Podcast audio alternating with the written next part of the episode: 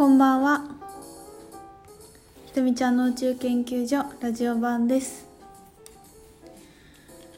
えー、ドイツからにかいめの配信をしております。こちらは、えー、日本時間からマイナスななじかんになって、今は夕方ごじはんですね。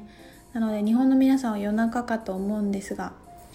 えー、お休みの人も多いと思いますが、いかがお過ごしでしょうか。ちょっとあの電車がの音がね、定期的になるんでちょっとうる、うるさいかもしれないんですけど、お付き合いくださいませ。えー、私は毎日本当に、前回もこの話したから、毎日仕事してます。本当に朝から晩までまあ仕事っていうか、ブログ書いてあのセッションしてとかっていうことなんですけど、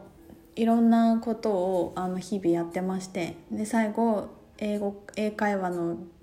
勉強してからご飯食べてみたいなルーティンになってるんですけど、あの一個気づいたのは、私日本にいる時になんか眠れないなって思うこと多かったんですよね。多かった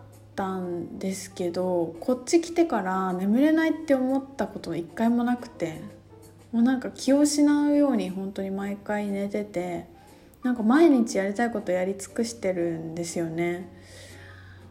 なんかそれがすごく嬉しくて、なんかあの日本でもまだまだ私結構いろいろやりなんていうのかなやりたいことをもっと や, やりたかったんだなっていうのを気づいて、なんかまた日本でもよりパワフルに活動できるような気がしてます。で結局それってなんかもう夜だし寝ようかなとか、明日早いしとか、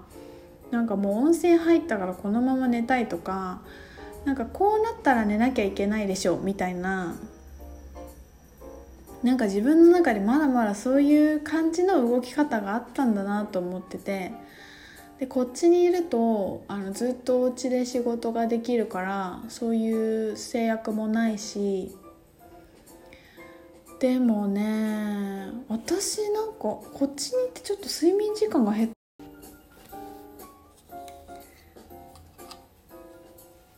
今ちょっと一瞬き切れちゃったので、まあなんかその思い込みが あ, あったなと思っております。でなんかね、今日オンラインプログラムの遠隔のセッションだったんですけど、まあ、やっぱりそこでも全部みんなで思い込みを変えていく作業もしてるんですけど、なんかやっぱりさ、なんかこうスピリチュアルなことの学びをしていくと、浄化してないといけないとか、エゴがダメとか、あとなんだろう、えっとなんかちゃんとしてるとか、いい人になるとか、なんかかい手放してるとか、なんかそういう思い込みが本当にまだまだたくさんあるなと思ってて、本当になんかこういう感情は良くないとか、こういう生活は良くないとか、なんかそこのなんかジャッジが本当にみんなまだまだあるなって思うんですよね。だから例えば早く寝て早く起きてたくさん仕事した方がいいみたいなのあるじゃないですか。でもあの実際は早く起きれない、お昼まで寝てる、えーと、仕事ができないで、体力がない、お菓子ばっかり食べてるで、夜中に寝る、夜中にご飯食べるとかっていう生活があったとして、でもそれはその人の、あのいいサイクルかもしれないわけなんですよ。そういう生活してたらなんかこう、もうなんか私ダメだなって思っちゃう人もいるみたいなんだけど、それがその人によってその時のベストなサイクルかもしれなくて、で そ, それが本当に本人が望んでやってることであればね、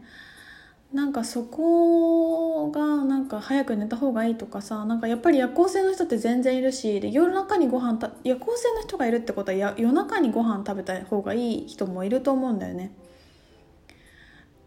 なんかそういうやっぱ自分の生活サイクルとか自分のリズムとか自分の流れをなんか常識と当てはめていい悪いっていうので勝手に悩んじゃうっていうのはみんなあるんだけど、でも自分の寝る時間もご飯食べるタイミングも絶対に一人一人違うに決まってて、でもなんか給食はじゅうにじとかあの夜ご飯はろくじとかってなんかそういうのがあるところで育ってるからそうだと思ってやってるんだけど、なんか自分とは違くて当たり前だよね。なんかみんながトイレに行くタイミングが違うようにさ、なんか摂取するタイミングも違うに決まってるし、回数だって違うし、なんかね、でもやっぱりどうしてもこういう方がいいに決まってるみたいな、なんか粗食の方がいいに決まってるとか野菜中心の方がいいに決まってるとか、なんかやっぱそうやって自分をこうなんかがんじがらめにしちゃうっていうのはまだまだあるよなと思ってて、いやもう全然いいでしょ、それが何が悪いのっていうので、やっぱりさ夜中に私も夜ご飯食べたりする時あるんだけど、さすがに夜中にステーキ食べるとかちょっと大丈夫かなって思っちゃうわけですよ。多分みんなも夜中に起きてなんかすごい甘いもの食べたくなったら太るんじゃないかっていう罪悪感とかあると思うんだけど、消化できるかなとかこんな生活してたらダメなんじゃないかとか思っちゃうのってあると思うんだけど、でもさそれなんで誰が誰がダメって言い出したのって話だよね。そこに罪 で, でもやっぱりその長年の教育によって罪悪感って埋め込まれてるから、罪悪感を感じることはもうしょうがないと思ってて、あ罪悪感とか感じるな、こういう風に洗脳されてきてるなって思いつつもやりたいことを選択する。でその時あの夜中のステーキを味わうっていうのをあのちゃんとやる。なんかみんなそのなんか夜中に起きてアイス食べながらも罪悪感を感じててアイスの味がしないみたいな、なんかその罪悪感を感じてもいいけどそこの幸せもちゃんと感じてあのやるっていうのは大事だと思って、もっともっと楽しく味わってしまえば全然問題ないんじゃないかなって思っているんですね。だから早く寝れないこととかあの夜更かししちゃったこととかこんな甘いもの食べちゃったとかもうなんか全然いいじゃないって思っていて、で例えばでも太るから嫌なんですとかあのお菓子食べた後ニキビができてしまってっていう話があったんだけど、いやだからさ夜中に起きてお菓子を食べてもニキビを出すことで体を調整してくれる力があるわけじゃない、私たちは。だからもうニキビができたことでうわーじゃなくて、なんかもう感謝だよね。まあ、ニキビができてなんかバランスを取ってくれてるわけだからちゃんと出してくれてんだよね、余分なものを。こっちが夜中に余分なものを取ったとしてもちゃんと出す能力があることとか、例えばそれがお腹があの下したりしたとしてもお腹を下してちゃんと出す能力があるわけで、こっちが何をしても付き合ってくれてる体に感謝したいよね。だしその体力がちゃんと持ってるっていうのは体力が多分自体がないとそれを食べたいともならないと思うんだよね。食べる体力がない、ないから体力がないっていうのを経験してる私からするとあの食べるっていうこと自体が体力だから食べる欲求があるっていうのはねあのいい、いいことだと思います。だからそのなんか自分が浄化力とか消化できてることにまず感謝したらいいし、そうするとお菓子を食べた後自分のニキビを見た時にうわやっぱダメだったってなんなくて、あもうちゃんと出してくれるもん私の体ちゃんと動いてるありがとうみたいになった時に多分もっとあの違うサイクルに入っていくと思うんですよね。お菓子を食べる、ニキビができる、罪悪感でまたお菓子を食べる、ニキビができる、肌がどんどん汚くなるじゃなくて、夜中にお菓子を食べてニキビに感謝する、なんか体のありがたみが分かるっていうのでなんかエネルギーが今度どんどんすっきりしてくるっていうか、そうするとなんかお菓子食べてもそんなにニキビが増えなかったり、あのもしかして逆にさ肌が綺麗になるっていうのだってありえるわけだし、私たちが砂糖は良くないよとか、あのなんかそういう知識をインプットしすぎてるだけだからね、本当になんかいい、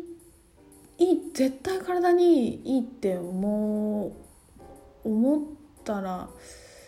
それは絶対もう薬になるってあるからね。プラシーボ効果だけど、でもプラシーボ効果っていうのも思い込みってよりも、私なんかやっぱ本当に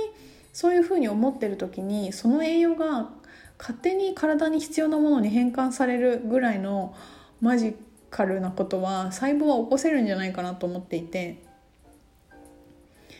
だってみんながこんなに必要で お, お米を食べてるところに私は全くお米がいらないけど、でも何か必要なものはどこからかちゃんと変換してるわけで、なんかその人の変換はさ、その人にしか分からなくて、その人に合った変換力があると思うから、でそのなんか変換力を邪魔するのが罪悪感じゃないかなって思うから、なんか悪いって言われてるけど、でも私はやってみよう、本当にそうなるかちゃんと確認してみようっていう感じで、なんか